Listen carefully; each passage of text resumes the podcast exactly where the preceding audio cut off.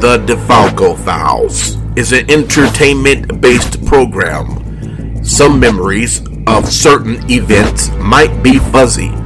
All opinions are that of the host. Content might not be appropriate for children and some adults. Listener discretion is advised. And remember, the truth is here.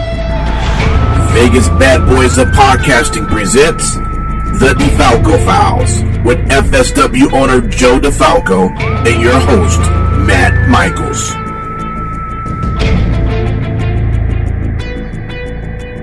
Hey everybody, it's Matt Michaels here on the DeFalco Files with the owner and creator of FSW, the Future Stars of Wrestling here in Las Vegas, Mr. Joe DeFalco. And Joe, you're just coming off of Mecca 9 this past Sunday. Where to start with that? Uh, you can start anywhere you like. Well, let's start uh, at the um, the beginning idea. You you put the show together, you put the card together, and I think for once you actually didn't have to scramble and redo the card. Everything was in place. Uh, yeah, you know, we had that.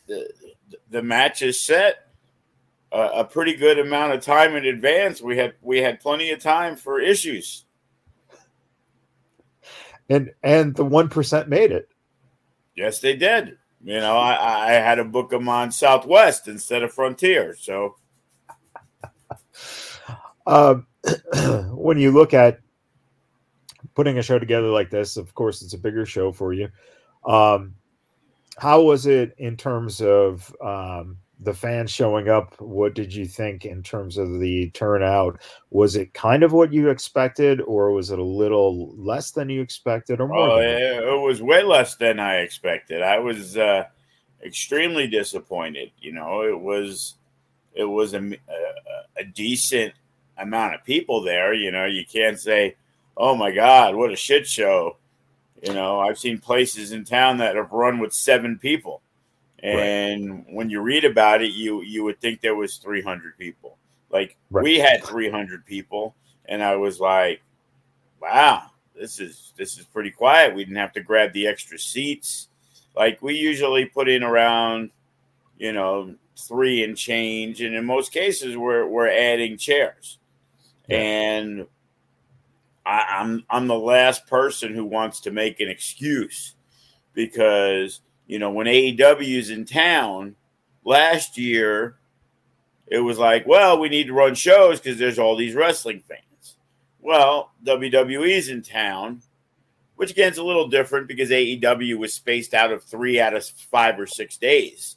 Right. Uh, so people came into town for more than one day the thing is, with WWE being only one day, there's probably a good chance that there was not that many people from, say, Phoenix coming to the show because they had a show a week or two ago. Or people from LA aren't coming out because they have SmackDown on Friday and two nights of WrestleMania this week coming out. Right. So are we relying because in the past the Mecca relied on hey Ring of Honor's in town, so there's going to be it's their biggest pay per view of the year, and that's how we got started. So I can't sit here now and say, well, you know, everybody went out, but I could look at that as reasoning that hey, you know, families go to SmackDown, they're buying T-shirts and WrestleMania's next week, and more people from Vegas are going to go to LA for that too. So, you know, not only was there a show this week, there's WrestleMania next week. Undertaker was in town, which, from what I understand, was a packed house. So, when you have to make decisions on where you're not going, you know, there, there's a good possibility that it's like, hey, man, this is a pretty good card, but I'm spending a lot of money this week, and my disposable income is basically taking a hit for two months. Yeah. So I can't just add another FSW show. And, you know, we sold out front row because the diehards are always going to come for that, and that that wasn't the issue. Like I know, you know, I keep track of every every sale, and it's like, man, second row is really light. You know, we usually not say we're going to sell out second row, but you know, there was only a couple people who bought second row, and more people bought GA, which they always do. A lot of people don't want second row; it's either first row or third row. It's like, well, they'll save. It's a difference of fifteen dollars a ticket. So, family of four saving sixty dollars to sit three feet back. Right. And I get it. So, you know, we did the numbers at the end of the day, and you know they were they they were uh, they were better than uh, they were before the day. So, you know, every every every everything can't be a home run. You can't have a great show and great attendance and you know no issues. You know, th- those are very rare that everything falls into place and you have the perfect show.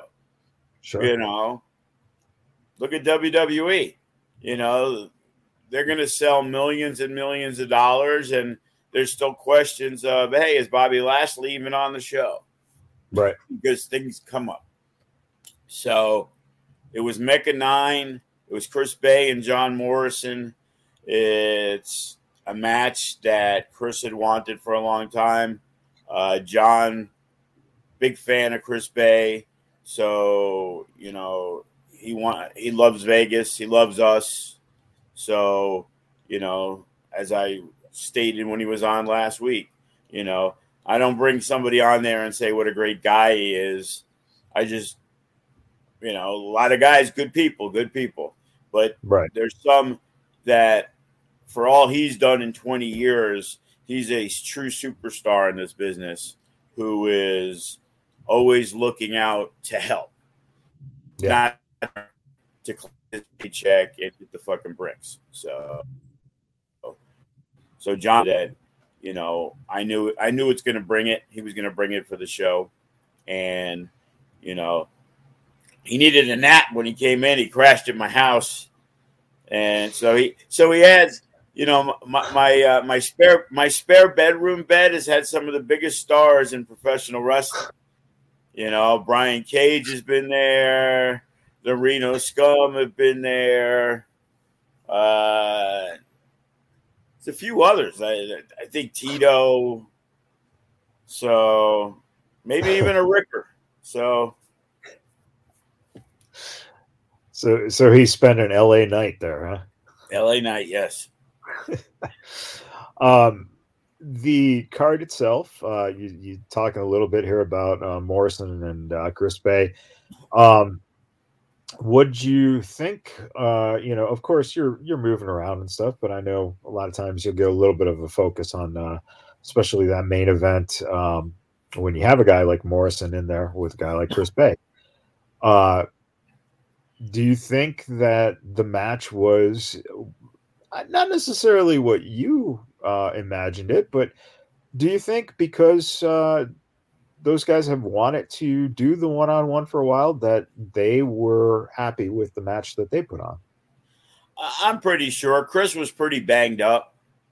Yeah. So, uh, you know, I talked to him after the fact, and he said it felt pretty good. So, you know, he got injured, and you know, he went, and he took care of business, and you know, I thought it was a pretty solid match overall. You know, it, it's a little difficult because John's really being presented as a baby face also. So, you know, you're going to have some dueling chance.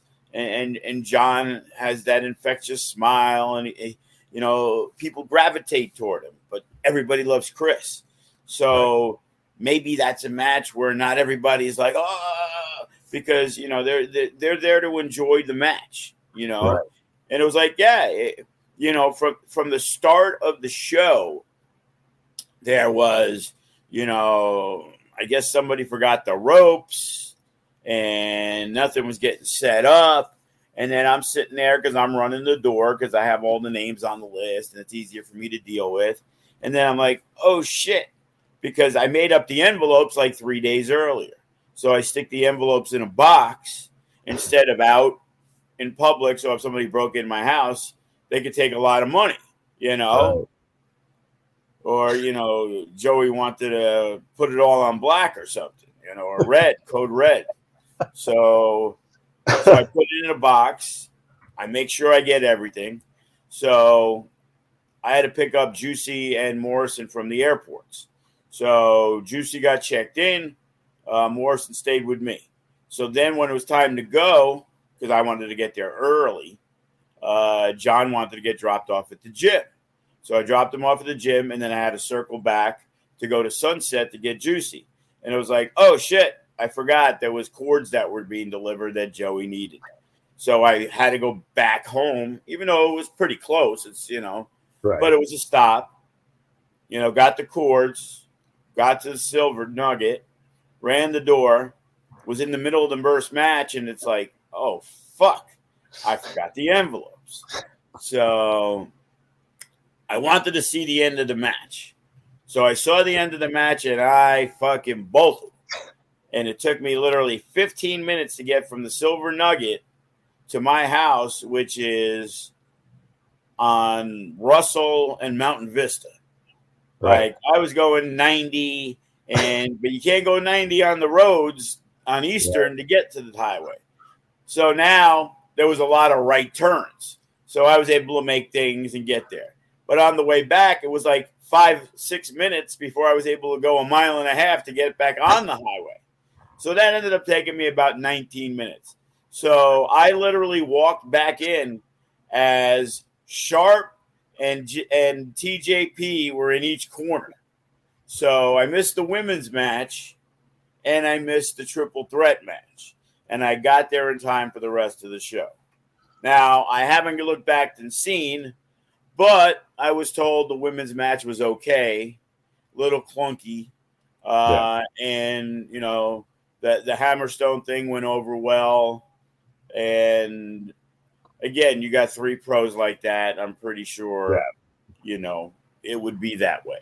So yeah, so I was gone for match two and three and came back. And the one thing I did notice was it's it's weird when you have eight matches and the shortest match is 10 to 12 minutes, yet the time is pretty much exactly what you wanted and maybe a little less, yet everybody kind of went on time. Yeah, sure. And the pros went on time. It, it's funny how the other guys never go on time.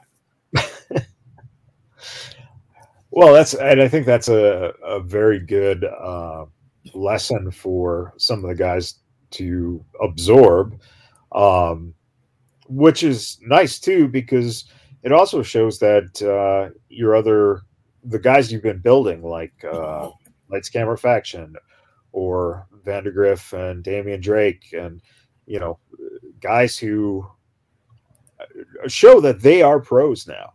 There's no doubt about it. And that's a good influence for uh, some of the younger kids. Um, you missed the uh, Hammerstone match. It was a very solid match. Uh, how is Sam Adonis to work with? I know that MK is, you know, that connection there.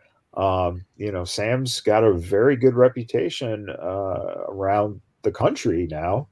Uh, is it something that uh, when you have the opportunity to work with a guy like that, that it's absolutely a thrill to bring him in because he always delivers? I, I, would use Sam Adonis on every show if it was possible.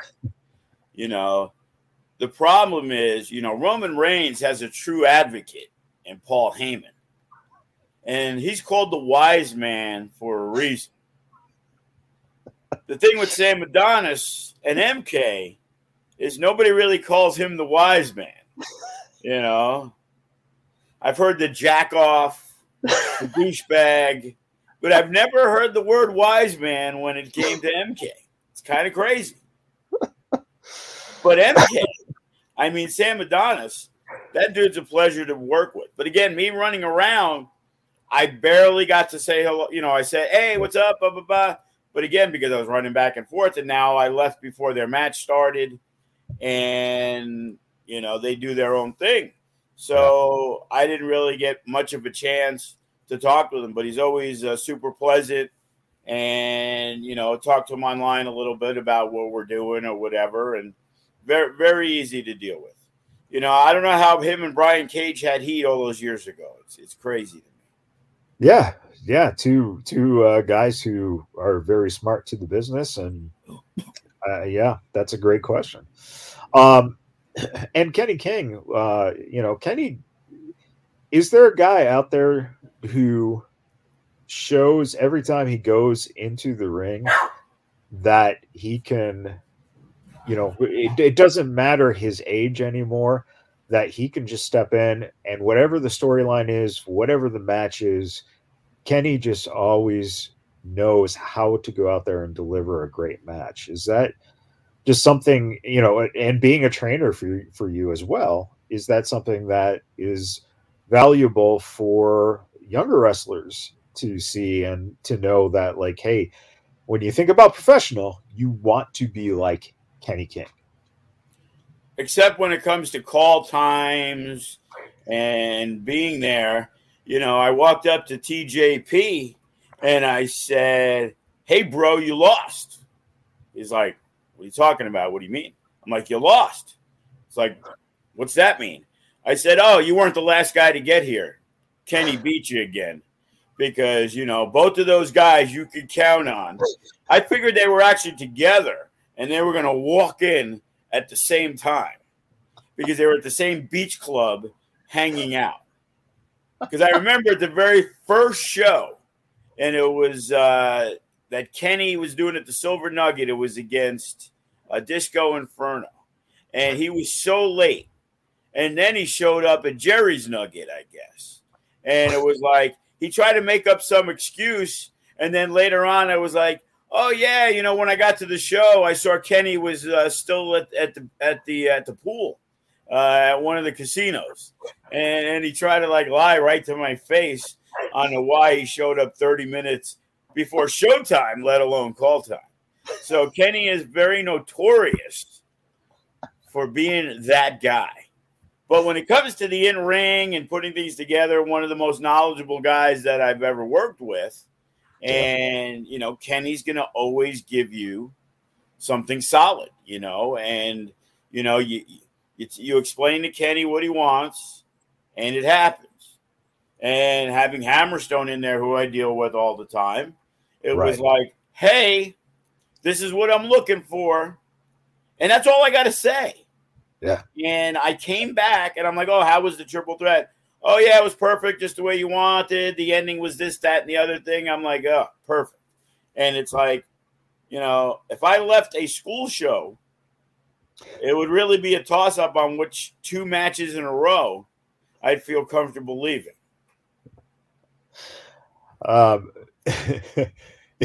is is there is there a, a is there uh, any uh, names that come on top of your head that you would feel comfortable leaving at a school? Oh show? yeah, you know, you, again, it's the experience. You know, you look at the guys who've been around forever, and you look at the guys from the FSW roster who were on the Mecca, and those are the cream of the crop. Those were the guys who have shown time and time again. You know, yeah. uh, one of the last big shows, the Mecca. I think I had. Uh, I'm not sure if it was a Mecca. I don't know what it was, but I remember having Matt Vandagriff wrestle Kenny King, and I'm not sure if that was a Mecca. May have been the anniversary show. I don't know, I it but it's yeah. Putting Kenny in with the best younger talent if you could you know, we've even done it in the past with Future Shock, you know, sell the most tickets and and you get to work, you know, Kenny King.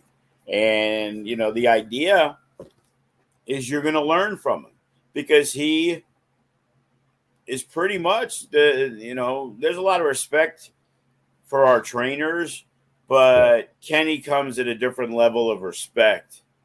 Uh because, you know, he's a guy they saw on TV you know, as right. great as a Sinn Bodhi is, you know, he had a cup of coffee in WWE. He's really been making the grind on the indies like a lot of these guys. Kenny King, for 20 years, has been on television. You right. know, you, whatever it is, it's still Ring of Honor and Impact TV. He's held titles in every company he's been in. So, you know, he stands out. He's been our trainer, you know, longer than anybody, et cetera, et cetera. So when Kenny's there, you know, I always have to put it in advance because again, he's notoriously late for that, or you know, he'll miss. He'll, let me know 20 minutes before class. Hey, bro, I can't make it today. Hey, thanks for telling me four hours in advance. You know, but when Kenny King's there, a lot of people are going to show up. Yeah. Um, you had talked a little bit about the women's match.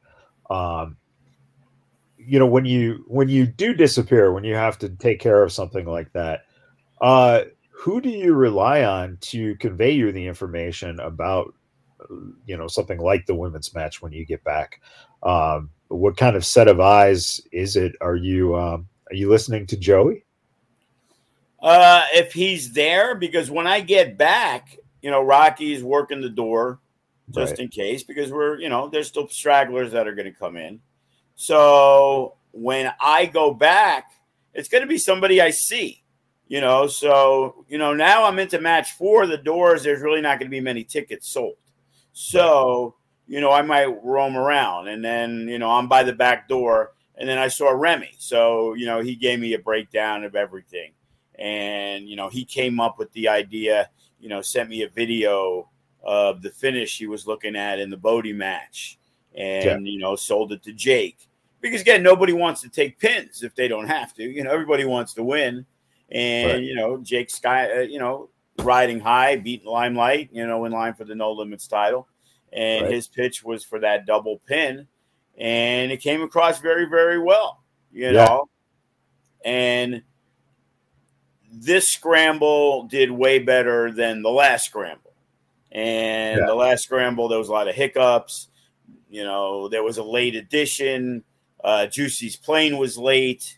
So when guys are discussing things, everybody wasn't really on the same page. So yeah. I kind of made sure that on this one, I was going to have the right set of people.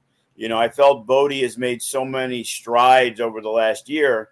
You know, it's no more pre-show Mecca Bodie. He needs to be seen in the spotlight. Yeah. And at that point, Remy didn't really have a match, so I was going to have him in it. Uh, Juicy was going to be in it. Uh, Vandagriff was going to be in it, but then it was like, hey, I want to do this match. I need a fourth team, and I'd really like to have the unguided. So they were both, of course. It was like hey, Matt, if you don't want to do it, just so you know, your boy Damian Drake's not going to be on the show or he's going to be in a scramble. But we might have enough people in the scramble. And, you know, Matt obviously wants to do his thing. Damian Drake wants to do his thing, but they're still boys.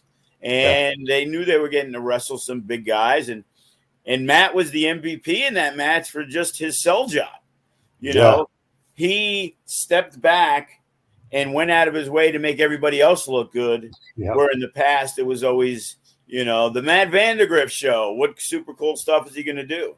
It was like he was making, you know, Toa and Kaun and all these guys look like the monsters they are. Yeah. You know, and a lot of situations, it's difficult because, you know, my kid's like, well, you know, they weren't really needed in that match. You had those three big boys, and it's like, yeah, but you needed that other dynamic. And it's yep. like, how do six big bad motherfuckers stand out if they're just beating up each other? You know what yeah. I mean? So it's like yeah. it was a little step back. It's a, it's a breather, but it ain't a breather because these guys are zipping around and shit. But then they're getting caught with big moves. So you know, again, it's a four way tag. There's always going to be clunky situations and and things, but overall, it's like hey, what's what happened to that FSW tag division? Well, now we got three teams from FSW's past who were basically main guys. You know, Tito and Shane Man never have won the championships, right. but they were a top tier tag team. You got the one percent, who I'm going to continue to call them, Royce and Jarrell in the in the six man tag, and then you had Toa with Juicy replaced by Kaun, so he's another FSW tag team champion. So now all of a sudden, we don't have a good tag team division. We have one of the best tag team divisions. Yeah. So, you know, we've already talked. You know, Tito and Che came back once before. They'll be back in April. Uh, I'll announce it right now. The tag team titles are going to be on the line a day of reckoning, April 30th. The 1%, my guys, the one that I put together, they will be challenging those fucking goofs, lights, camera, faction, who, you know, showed their true colors on uh, Sunday when the going got tough. They had to jump Chris Bey because they had to they had to get the spotlight on themselves somehow, and it wasn't by winning the match. um, how, speaking of that, how do you think um, the uh, lights camera faction? How do you think that they were in terms of holding their own with uh, Team Filthy? Because you know the, those guys are, you know, all three of those guys are professionals. I mean, they are good. And did Lights Camera Faction live up to, you know, being able to hold their own with those guys? Oh, there's there, there there's no doubt about it. You know what I mean? It's like yeah. they are what guys like the one percent and Tito and Che were a few years ago. You know, they were on the they were top guys for any ind- independent wrestling company. Yeah. Now the question is, do they do they get the break? Do they put in the work? Do they continue on their path to now take a look? You know, we've always bragged. I've not we, me. I've always bragged about the legacy of the FSW Heavyweight Championship from right. guy to guy, and now it's Ice Williams' job because a guy like Solo Sikoa Sefa was in line till he got signed. So we replaced that and said, hey, but take a look at our women's champion. She got signed. And Maz has been all over the place. So, but if you look at the legacy of tag champions, you know, you could you could count Hammerstone with Graves. He was a tag champ. But right. the one percent who were put together, you know, they they were you know, long time tag champs. They were they they were our tag champs twice. Right. So look at the roster and look at guys. Look at Jacob Austin Young. You know, you, you forget because he's been with us forever, but this year he broke out to be in New Japan. Gregory yeah. Sharp broke out to be in New Japan. So now we have that tag team division, and it reminds us, you know, from when it was before China, and we had the Gods of War with Hammerstone and Graves, and we had Tito and Che who used to have some barn burners, and the Commandos, and the Reno Scum, and Remy and Jack, the Whirlwind Gentlemen, and all these teams that we had, and you know, for a while it was kind of difficult because it was TBD who got put together, but it was Sky High, it was the Suavecitos, it was the faction. So there wasn't a lot of teams. And the and the other issue was they were all local. So from Future Shock to High Octanes, those guys were wrestling each other probably more times than they really needed to. So now the excitement wasn't there. You know, I'm looking and it's like, wow, I'd love to see Gates of Agony versus Tito and Che standalone match. You know, yeah. I'd love to see the 1% against Che and Tito. Like to see Sky High wrestle, you know, all those guys. And yeah. now we're going to see the faction. But, you know, if they get by Royce and Jarrell, awesome. But, you know, Tito and Che aren't a flash in the pan. You know, they're they're they're going to be lurking for for tag team titles. And now, you know, we've seen success from a team that we brought in, the regulators, and they're really gelling. So they got a big match on the 14th with the Suavecitos. So, you know, we're going to see the Suavecitos, you know, they, they talk a big game, Well, now it's time for them to step up because yeah. you know we called them the Suavecitos, and it's funny because Che and Tito were under the masks, and they were the Papacitos. So you know, there's always these people, especially in Vegas. Oh, you know, he's a Joe DeFalco guy.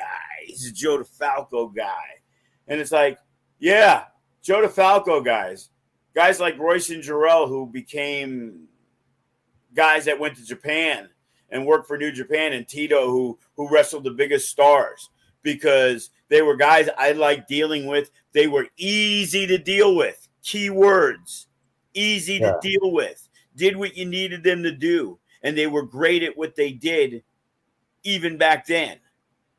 But they were great at what they did, but not for that next level. And now they're next level, and because of the great working relationship that we have, they have become affordable to me. And we've been able to work out deals to where they're willing to come in. And whether you know it's every other show or every third show it's still going to be you know semi frequent everybody's not in every show anyway it's like yeah. you know we hadn't used hammerstone we used them you know all the time and it's like thank you for your service as they like to say and it was like bring him back. And you know, he's he's already penciled in for the anniversary show uh, in June. That hopefully by next week the contract will be signed for the Silverton, but that's where the uh, show is supposed to be at.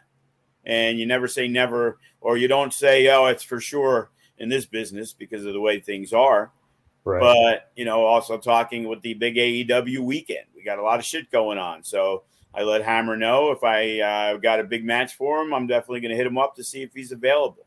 So, you know, the the one thing that came out of the show was the disappointment of of the gate, like I said, yeah. and you know, whether it's more marketing, whether it's more street teams, you know, I really need to step back and look and see, you know, how do we get things you know, we had those issues the last couple of shows, but the walk up was very, very strong where we had a decent walk up on this one. And it's right. like, wow, this is one of the best cards we've had in a very, very long time. You know, our, our Mecca's only good when there's big shows in town. Do Mecca does the Mecca happen only during AEW weekend? That that you know, like with Ring of Honor you know, maybe that was yeah. a mistake on our part because sure. what GCW is doing, we didn't know that the Friday was going to be canceled. So we knew we weren't going to get the Saturday night. Now the Saturday night is available if we wanted it. We could have done a Mecca and we could have gotten, you know, a big show in. And unfortunately, the timing was hey, I already had held Friday night for us just in case and yeah. just in case with GCW. So you know they take the date. Well, they, you know, they're they're they're the they're the top dog. That's running. You know, AEW right. is AEW. We know, you know, they they got their own thing. But when we're doing stuff, and this year we're it looks like we're not really doing everything together. So everybody's kind of doing their own thing. So you know, but we're excited. You know, we've hooked up with some partners, the Future Legends and looking for some big things there. So it's like, but now we gotta, you know, always, always gotta, always gotta be working, man. It's just like a wrestler. Just because you've been doing right. it for 14 years doesn't mean you can't improve. And you know, w- we want to have 500. We want to have a thousand. You know, whatever it takes. The anniversary is coming up. Back to the Silverton. There should be no excuse. You know that. Oh, the Silverton, I can't wait, man. Oh, it's closer. Oh, it's nicer. Oh, okay. Well, get her done. Yeah. Um, speaking of that, what what would be your feelings on Silverton if uh if they if the crowd is bigger um you know for for this first show back uh, does Silverton then get a little more interested in talking maybe long term contract? Well, we got three shows. We got three shows signed, or we have three shows on escrow. Right. so we're looking at most likely August 27th, which I believe would be survival of the fittest. Okay. We have the 20th on hold and the 27th. And last time I spoke, and again, things can change. You know, I wanted to make sure our champions were all available. And one was available the 27th and not the 20th. Another was available both. So I just need to double check, you know, make sure life is beautiful and every big festival and EDC. And like this year, you know, last year, AEW weekend EDC ran too. Right. So it's like, you know, I vowed never to run against EDC. Well, didn't have a fucking choice. Right. So this year they're running the week before. So, you know, that makes, you know, the hotel rooms a little cheaper. Sure. So yeah, so we're looking at, you know, the the June 18th for sure and most likely April 27th. And then against all odds is usually the the final pay-per-view of the year in November. Uh and that would be against all odds. So I'm pretty certain those were the three because why would I want to do any other shows at the Silverton? Let's do the three biggest on the way out to where hopefully that becomes something that they're they're good with making it a longer term relationship. You know, I still got to talk to Sam's Town. Not that I expected to go anywhere. You know, send an email. Sure, I sent fifty before. Didn't fucking matter. um, and uh, question about Silverton, I don't know exactly when the hotel is actually going to be reopened. The you know the refurbishment's been going on. Have you ever noticed in the past that you do pick up, uh, you know, stragglers who might be staying at the hotel and see, oh, hey, there's a wrestling show. I got nothing. Oh, right of course.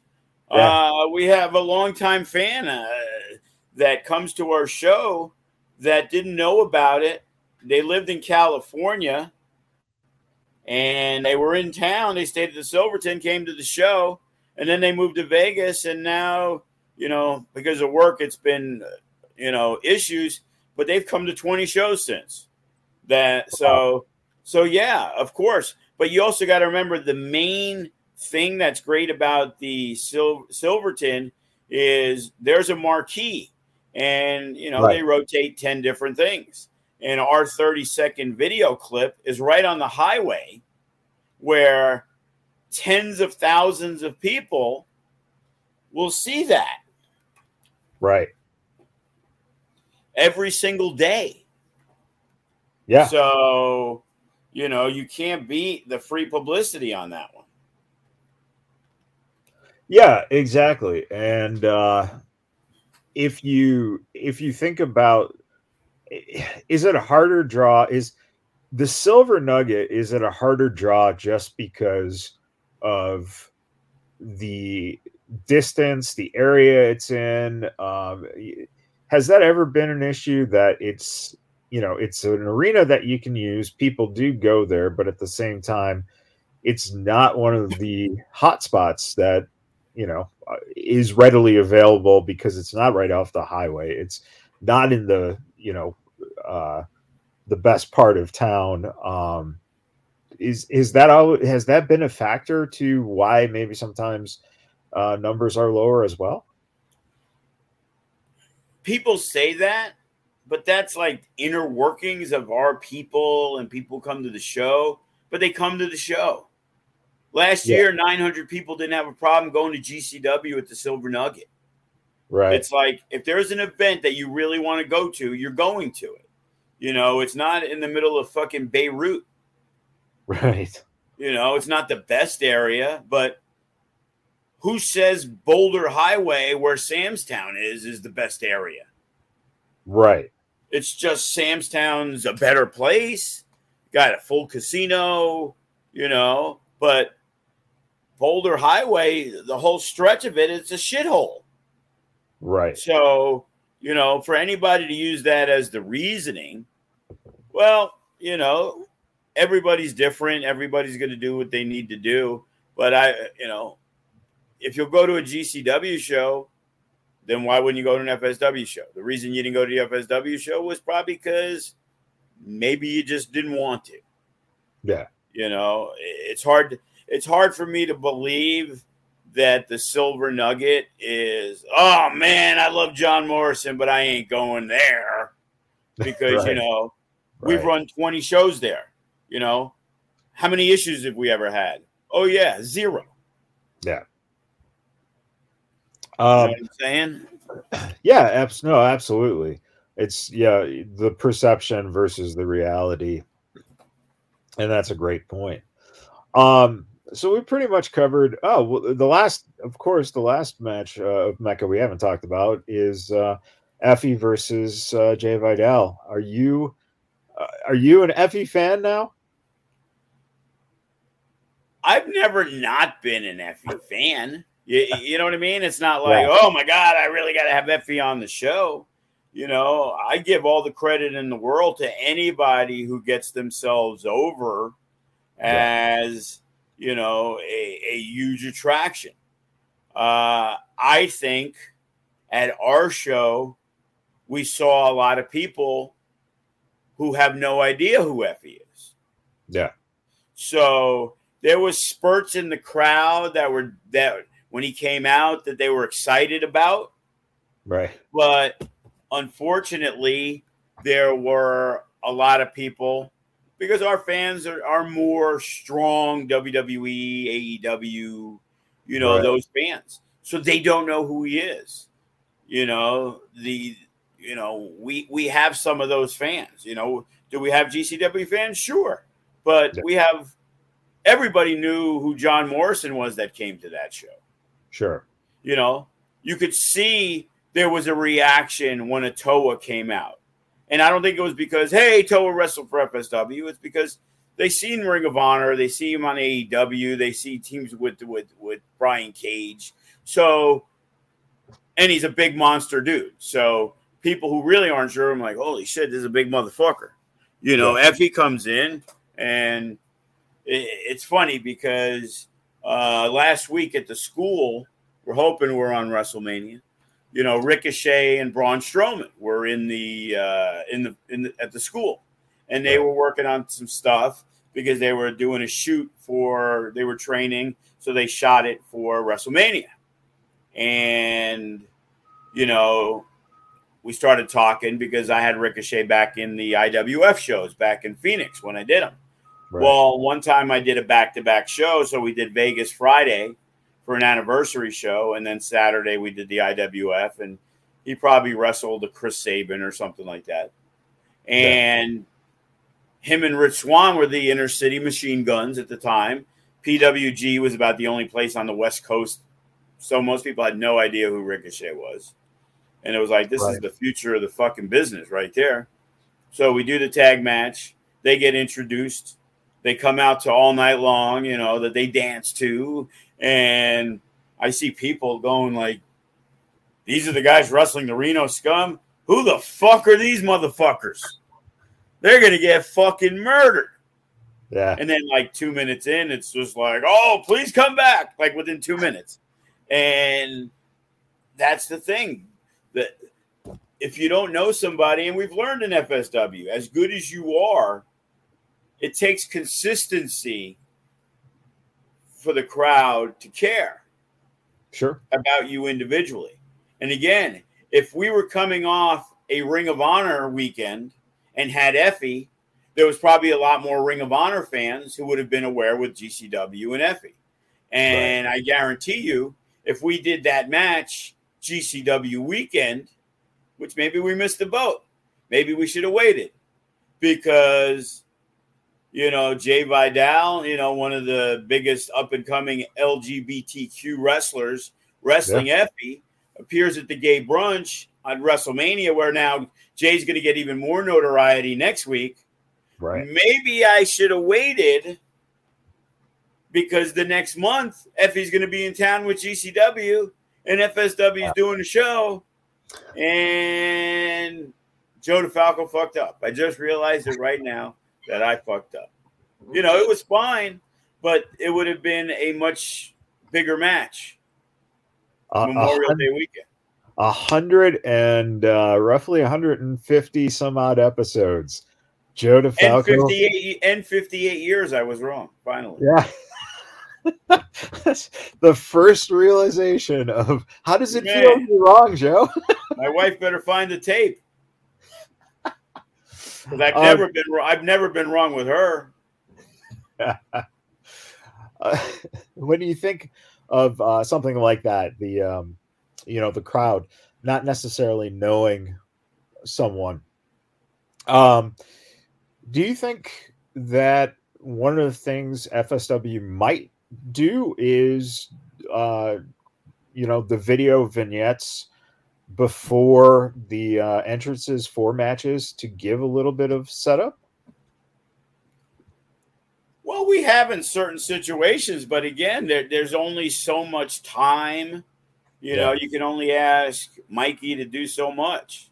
You know, I run out of carts when I deal with Mikey. You know what I mean? It's like, hey, here's a little cash, and it's like, hey, can I get a cart? I'm like, oh, okay.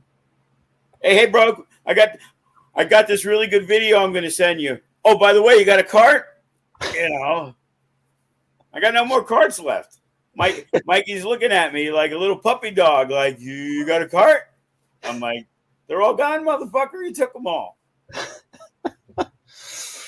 Um, so that that was Mecca. We we covered all of Mecca, and uh, the next thing coming up for uh, FSW is April fourteenth at the uh, FSW Arena. Correct? That is correct. Uh, we are building to a pay per view that will be held at the FSW Arena. You know, once a year, we like to do a really, really big show at, at the FSW Arena. Yeah. And just because, hey, we couldn't get the Silverton, we got the thing in May. You know, let let let let's keep it a little uh, a little grounded, not over overpay for a room. That you know, there there's so much going on in April, uh, Right. in May, that let's let's keep it at the arena. But you know, the 30th day of reckoning is going to be a huge show. But we're also going to continue some setups of what we had to storyline to the 30th. So, like right now, we know we're going to be doing uh, Damian Drake versus Cutthroat Cody. Uh, we know we're doing the regulators versus the Suavecitos. Uh, we have contacted them, and we, we will be doing an in ring interview with the former tag team champions TBD, who, you know, have lost for the third straight time. They Yeah. were they were the tag team of the year in 2022. So, you know, think things are awry for TBD. So we're going to discuss that. But we also have the FSW Women's Champion Viva Van will be there. The No Limits Champion Danny Limelight will be there. The faction will be there. So, you know, there is a lot of shit going on that show. Class will be there. Remy will be there. And uh, I'm actually trying to put it together because right now, you know, Viva's in limbo in terms of, hey, who's next in line? Right. So I think for the first time ever, we are going to have a 10 woman battle royal where Wow. the winner will wrestle Viva Van later that night. Probably the main Yeah. event. So right now, I have scheduled to be there. I have Alice Blair. I have Tanaya. I have Rochelle Riveter. I have Milo. And I've put the word out because I just came up with the idea yesterday when I was driving in the car. Back from the school, because somebody asked me about, hey, what's happening on the 14th? And then it was like, so who's Viva going to work? And I'm like, hey, you know what? A battle royal would be cool. You know, I'm going to reach out to J Rod. There's Brittany Brooks in Arizona. There's Right. there's a lot of women who've uh, hit me up over the last couple months that are looking for an opportunity. So we think we can easily fill uh, 10 spots, you know, for that situation. You know, we got a, uh, a trainee that has a little bit of experience that might be ready uh, for for that match. We're going to see because you know still a little more than two weeks away. Yeah. So I'm going to get with the trainers on that, but you know, there's definitely women from Arizona and California that have been wanting to get an opportunity, and it may not be a match, but you know, it's a good way to see attitudes and personalities and yeah. see if they're willing to work the FSW way. You know, they, they always talk about you have to work the WWE style. Well, there's the FSW way. I know you can go to you, you know you can go into California and you can get booked on your regular shows and probably make a decent amount of money more because they're just running a random one-off show that they're going to put you on. If we're going to use you, we probably want to use you more than once. So there's ways of doing things to work FSW shows. And you have yeah. to be willing to do it. If you're not, well, then it becomes pointless because if you're miserable, I don't fucking want you here. Right. And it goes to the locals. If you don't like it, then you have a choice. You're not doing me the favor. I'm doing you the favor by yeah. putting you younger people on. So when a younger talent, male or female, wants an opportunity, like a Chris Nasty, who messages me like, "Hey, bro, I'm going to be around uh, AEW weekend. You know, maybe he's doing dark. I don't know, but yeah. maybe he's going to be around. So, by informing me, I know in my head whether Joey's show or somebody's show, Chris Nasty, who's pretty well established on the West Coast, yeah. will come here and again will work for a fair price. And if it's a little less than what he's used to getting, he's okay with it because he's trying to earn his way onto the main roster and earn his way into a casino show. Right. So he's willing to do what needs to be done, just like a Primo Henio who got that opportunity. And again, we've had great success with the Santino guys. And, you know, Joey obviously has done a tremendous job where it's opportunity and exposure over money. Yeah. And a lot of those guys work for Marquez, and Marquez broadcasts that the money's going to be limited, but we're going to give you experience, exposure, working for TV. And I, you know, I knew for years I used to be like, oh, yeah, that was a great way of just saying they're not paying you the exposure box, things like that. But as I've grown in the business, I've understood that a little more. There's a lot of money going out there right. to give you an opportunity. Chris Bey, you know, he does things for us. He works for us because we trained him, we took care of him, but he's genuinely appreciative of the situation. You know, after the show, he's like, "Hey, man, I just really want to thank you because he knows John Morrison, his favorite price is still a lot of money. It's John fucking Morrison. He's been doing it for 20 years you know. So yeah. I'm willing to put that out in risk of not making money to give opportunities the same way when I would bring in a Chris Masters for Kross, or I would bring in when he comes back and Jacob Fatu and, and all these guys that you're bringing in that are costing a lot more money because you want to get your best people that opportunity. You know, Gregory right. Sharp's been chomping at the bit to wrestle TJP. And now yeah. I was able to. And that was pretty much the second match signed after Bey and Morrison. TJ hit me up from Japan, like, hey, bro, I'm going to be in town. You're going to book me? I'm ready. And I'm like, okay, TJ. And I'm like, so, you know, we're going to have the match. And again, didn't really talk about that match. That was the first match I saw. And it, again, yeah. extremely solid. And yeah. it's kind of weird, you know. I, I'm not sure if it's because of his success uh, as a tag team champion in New Japan and working New Japan strong that more people from our fan base are seeing TJP in different situations. because it sure seems that he was more reacted to than he used to be. Yeah. And he's been doing it for 15 years. So I'm not talking 12 years ago. I'm talking three or four years ago when Right. he was still the youngest guy to wrestle in the Tokyo Dome. And we used him at Silverton, and him and Funny Bone killed it. But the reaction always to me was, hey, nobody, you know, a lot of people aren't buying tickets to see TJP, but at the end of the day, when the show's over, one of the first things they're going to say is, man, that fucking TJP match was the best one on the show.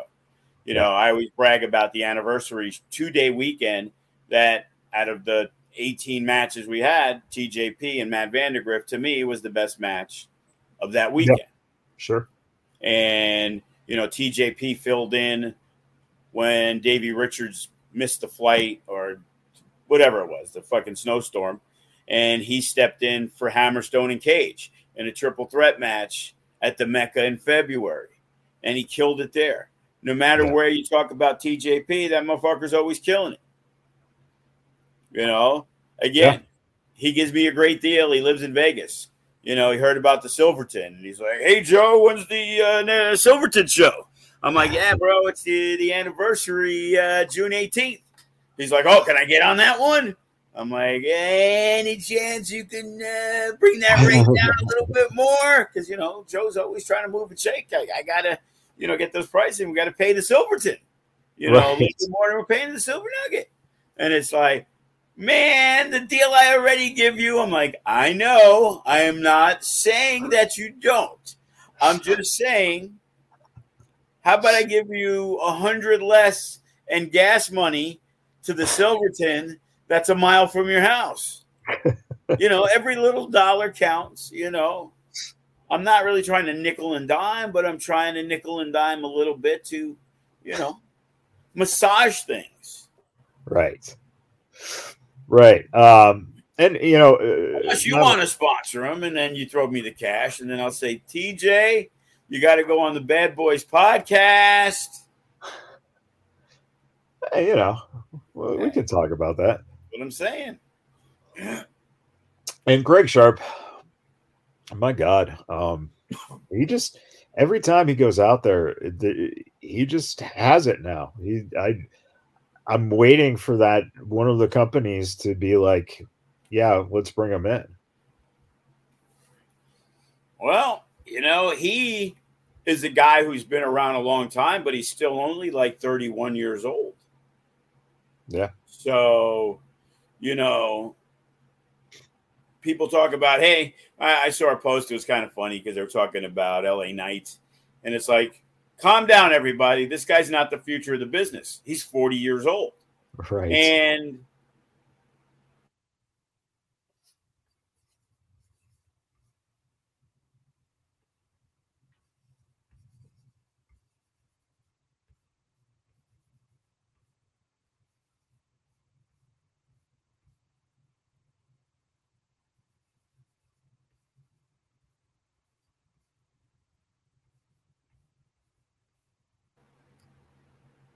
I figured we lost you.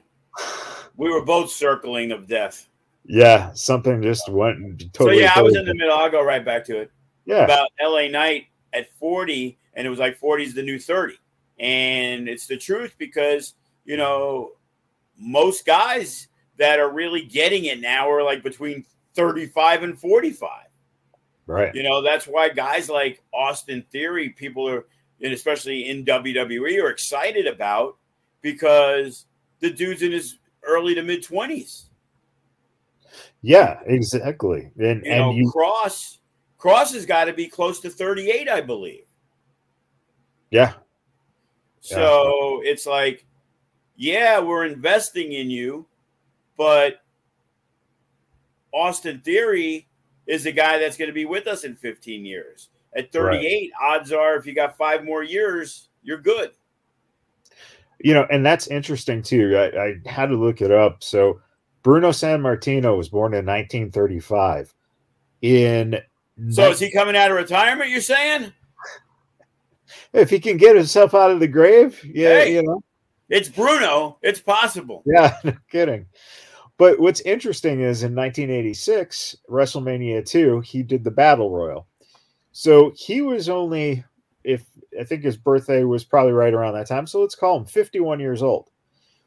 Oh, he, he was, was, old by then.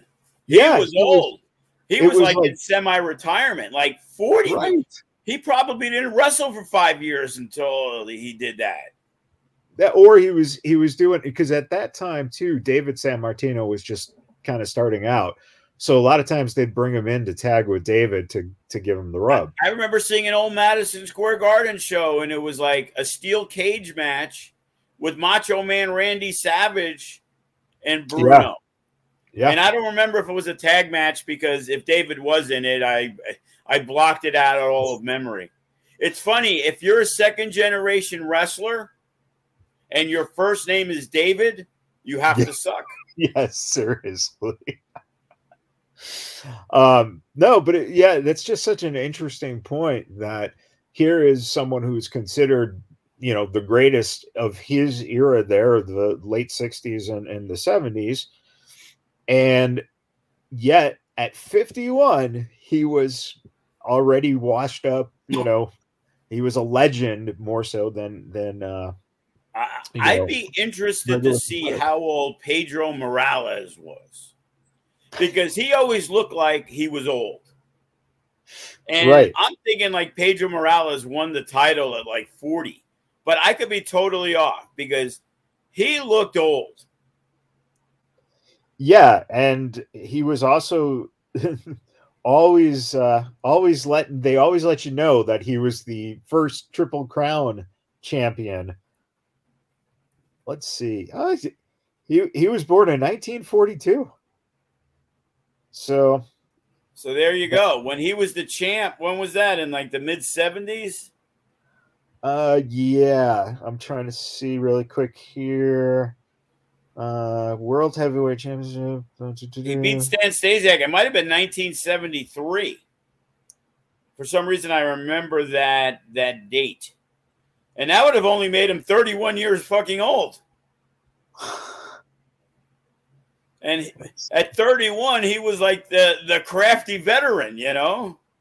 Right. I wonder yeah, if it, I'm wrong. Yeah. He beat him in December 1st of 1973. Yeah. Wow. By 40, you were done. You were done. Yeah. It was like baseball. You know, you became yeah. 35, 36. Boy, now you're 32 and you're getting nine year contracts, and now they release you by the yeah. time you're 36, 37. It's weird how back in the day, yeah. in like the late 80s, you can last into the 40s. Yeah. Yeah. Uh, and, and, you know, what's interesting about the idea too of just uh, being able to elongate your career because of the fact that most of the guys now, um, no matter how they're doing it, they are taking care of their bodies way better than you know the beer drinking car ride uh, guys of the uh, you know the the territory days. Um, so it's it's interesting that and I'll tell you at SmackDown, LA Knight was so over. It was amazing. Well, you're welcome, LA Knight, for working FSW. Got him over. But yeah, you know, it's the same thing. Look at Morrison. Yeah. How great a shape is John in? And I know he's over 40. Yeah. Yeah. And it's like I yeah. have to now look because it's it's Google mania. Google search mania. John Morrison got his height, got his age, 43 years old. Yeah. Guy's yep. in fantastic shape. He's in better shape than 90% of our guys. Yeah. It's... And he's training for his first boxing match on April 15th. I'll give him a plug. There we go. And you know, I don't even know who he's fighting, but you got to be rooting for John because he's fucking fighting some YouTube influencer. So who doesn't want to hope that a YouTube influencer gets his ass beat? Uh, I, would say, uh, you know, maybe uh, Logan Paul at WrestleMania.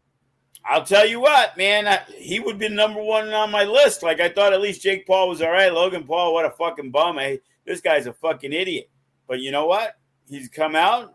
He's a very good professional wrestler. Who's the experience he has? Shit, you know, guys should be ashamed of themselves yeah. If that's what their their career goal is, that this part-time guy who's got a bunch of other shit going on could put forth the effort he does to put on matches in front of thousands of people and kill it. Yeah. It's amazing. so anybody who doesn't respect that is just a delusional fuck who's probably jealous because you know they can't get on shows. Yeah yeah, it's it's it's interesting nowadays. Um, you know, just all the all those factors and uh, what's been going you on. Know, and he's got the greatest, you know, drink company in the world, Prime Hydration. Oh man, uh, it just just brilliant, brilliant, brilliant, brilliant, brilliant, and uh, I'm actually really looking forward to seeing him at WrestleMania. Uh, any matches stand out to you for WrestleMania? Something you're you're uh, who's wrestling again? so you know, so, I'm very disappointed. It's like I okay. look at WrestleMania, and right now, of course, the trifecta: Solo Sikoa, LA Knight, and Karrion Kross. Three champions in FSW and none of those motherfuckers got a match. Are you kidding me? Like, hey, yesterday we're talking at the school. They're like, oh yeah, but those guys, they're you know, they're in the battle royal.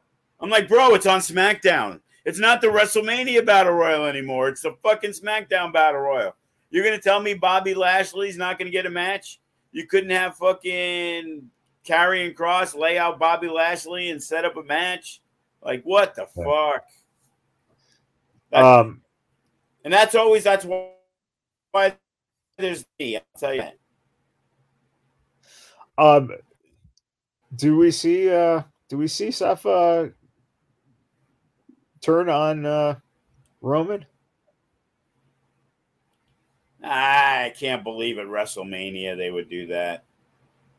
They, yeah. you know, there there's a build to everything, and yeah. So Cody Rhodes is going to win the title, and the the ending moment is not going to be Cody Rhodes holding up the title. It's going to be Solo Sikoa beating up Roman Reigns.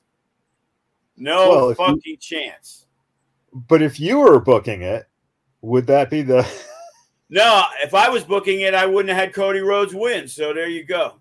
There we go. Uh, but, any final thought? but I understand it. Then and yeah. sometimes you want to go with the plan, and Cody's over. You know, there's no yeah. doubt about it. It's just you know, to me, that bloodline storyline spent so much time that it, it was it was basically that movie that you watch that's like, man, this movie's great. You're a minute, hour and 45 in, you know, another 30 minutes will wrap it up. And then nine right. minutes later, it was over. It was yeah. like, wait, wait, what happened? What happened to everything leading into the finish? And it was like right. they compacted everything because they had to get out Sami and they had to bring in Cody. And right. again, I yap about it, but it's not Cody Rhodes' fault. You know what I mean? Right. It's just that to me, that storyline had been built up so good that I just think they rushed the ending yeah. because they had they, they had to. April 1st was the fucking deadline. So it wasn't like they were able to do it. Hey, let's hold off the match. We'll do it at the May 14th pay per view. Right. Well, it's fucking WrestleMania. You got to do it then. So, you know, at, at, the end of the day, you know, if it progresses Sami Zayn and Owens, I guess, but it's like, big deal. They're going to win. So that's what comes out of it. Zayn and Owens beat the Usos for the tag titles. Okay, yeah. fucking fantastic. So honestly, I, I, I'm interested to see uh, Theory and Cena Yeah. because you know I've seen the odds, and the odds say Theory uh, has no shot of losing uh, unless uh, somebody shoots him outside the apron, and he can't get up for the count of ten. You know what I mean? It's like something bad's got to happen for Austin Theory not to win that match.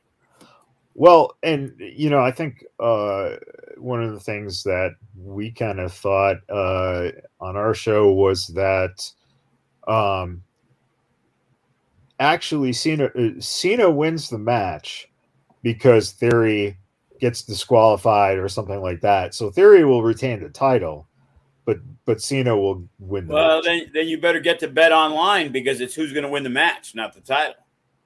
Ah, So you could put because the limit's fifty bucks, but you could put fifty bucks on Cena and you'd win four hundred. oh. So that's gonna why I can't believe he's going. to But again, it's never not happened. Like Lesnar Right. was a huge underdog against Undertaker. Right. Right. Yeah. Well, there you have it. WrestleMania gambling odds. Um, yes. Any any final thoughts, Joe, as we wrap up here? Nah, man, it's like you know, it's, it's rest and relaxation. You know, I, I like to chill after a couple of uh, you know big events like the Mecca. You know, Yeah.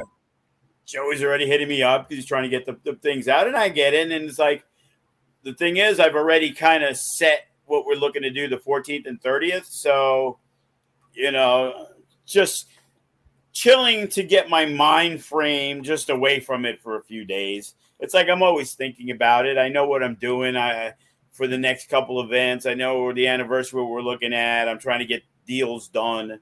So in reality, it's there's no free time. That's what's kind of crazy. It's like I'm sitting here and what are we doing this date and what are we doing that date and hey hey here's a flyer. What do you think of the color scheme? Hey, what do you think of the design?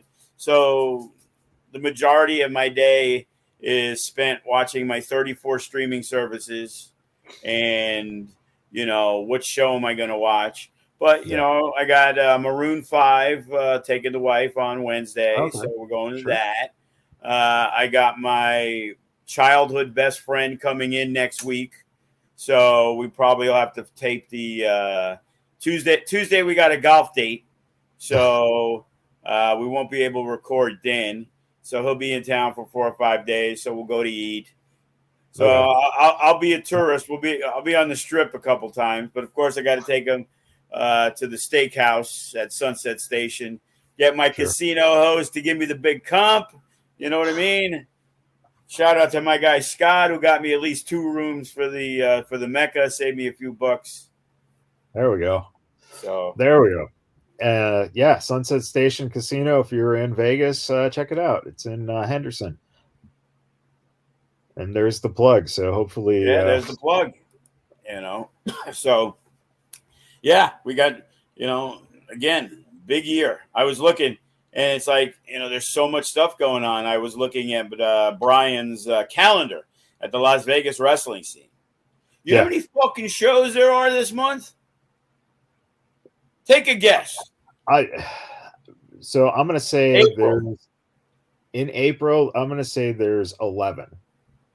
Yeah, you must have looked. There's eleven. No, that was that was a pure guess off top. Because of my head. Lucha Vavoom's in town. They got like three Right. nights. We got two. Who's got one? Who's got one? Who's got one? Who's got one? Who's got one? And who's got one? right? You know. That's, Hopefully I they'll mean, draw, you know, uh, more than 20 people. Yeah, yeah, And then May, we probably got like 11 shows that weekend. right? And it was, and Joey's like, hey, you know, because we got the May 25th, 26th, 27th, you know, because we're still waiting on GCW. Because now all of a sudden they're talking about wanting to maybe do something on the Saturday. And it's like, bro, we need to do something good. We can't, you can't get both nights now, you know? Right. And like I had Joey penciled in for the afternoon on the Sunday for the 12 o'clock. I liked his name, Second Generation. Nice Right. play. Nice play on, you know, who the owner is. Yep. And you know, I also was talking about doing an FE gay brunch on the on the noon. Uh, talking about FSW GCW two at the noon. Doing FSW GCW two on that night, on Saturday night. Uh, doing Natural Born Killers on that Saturday night. So yeah, who the fuck knows? We we you know obviously WrestleMania week starts for GCW, so nail I can't nail down Brett on a Tuesday when he's got nothing going on. So obviously after WrestleMania, then we're gonna really need to sit down and and figure everything out. Well, there you have it, everyone. Uh, a lot of wrestling going on, like Joe said, this uh, this coming April. So uh, go out, support the local indie scene, and come out to FSW on April 14th and April 30th. And uh, until next time, everyone, we'll talk to you guys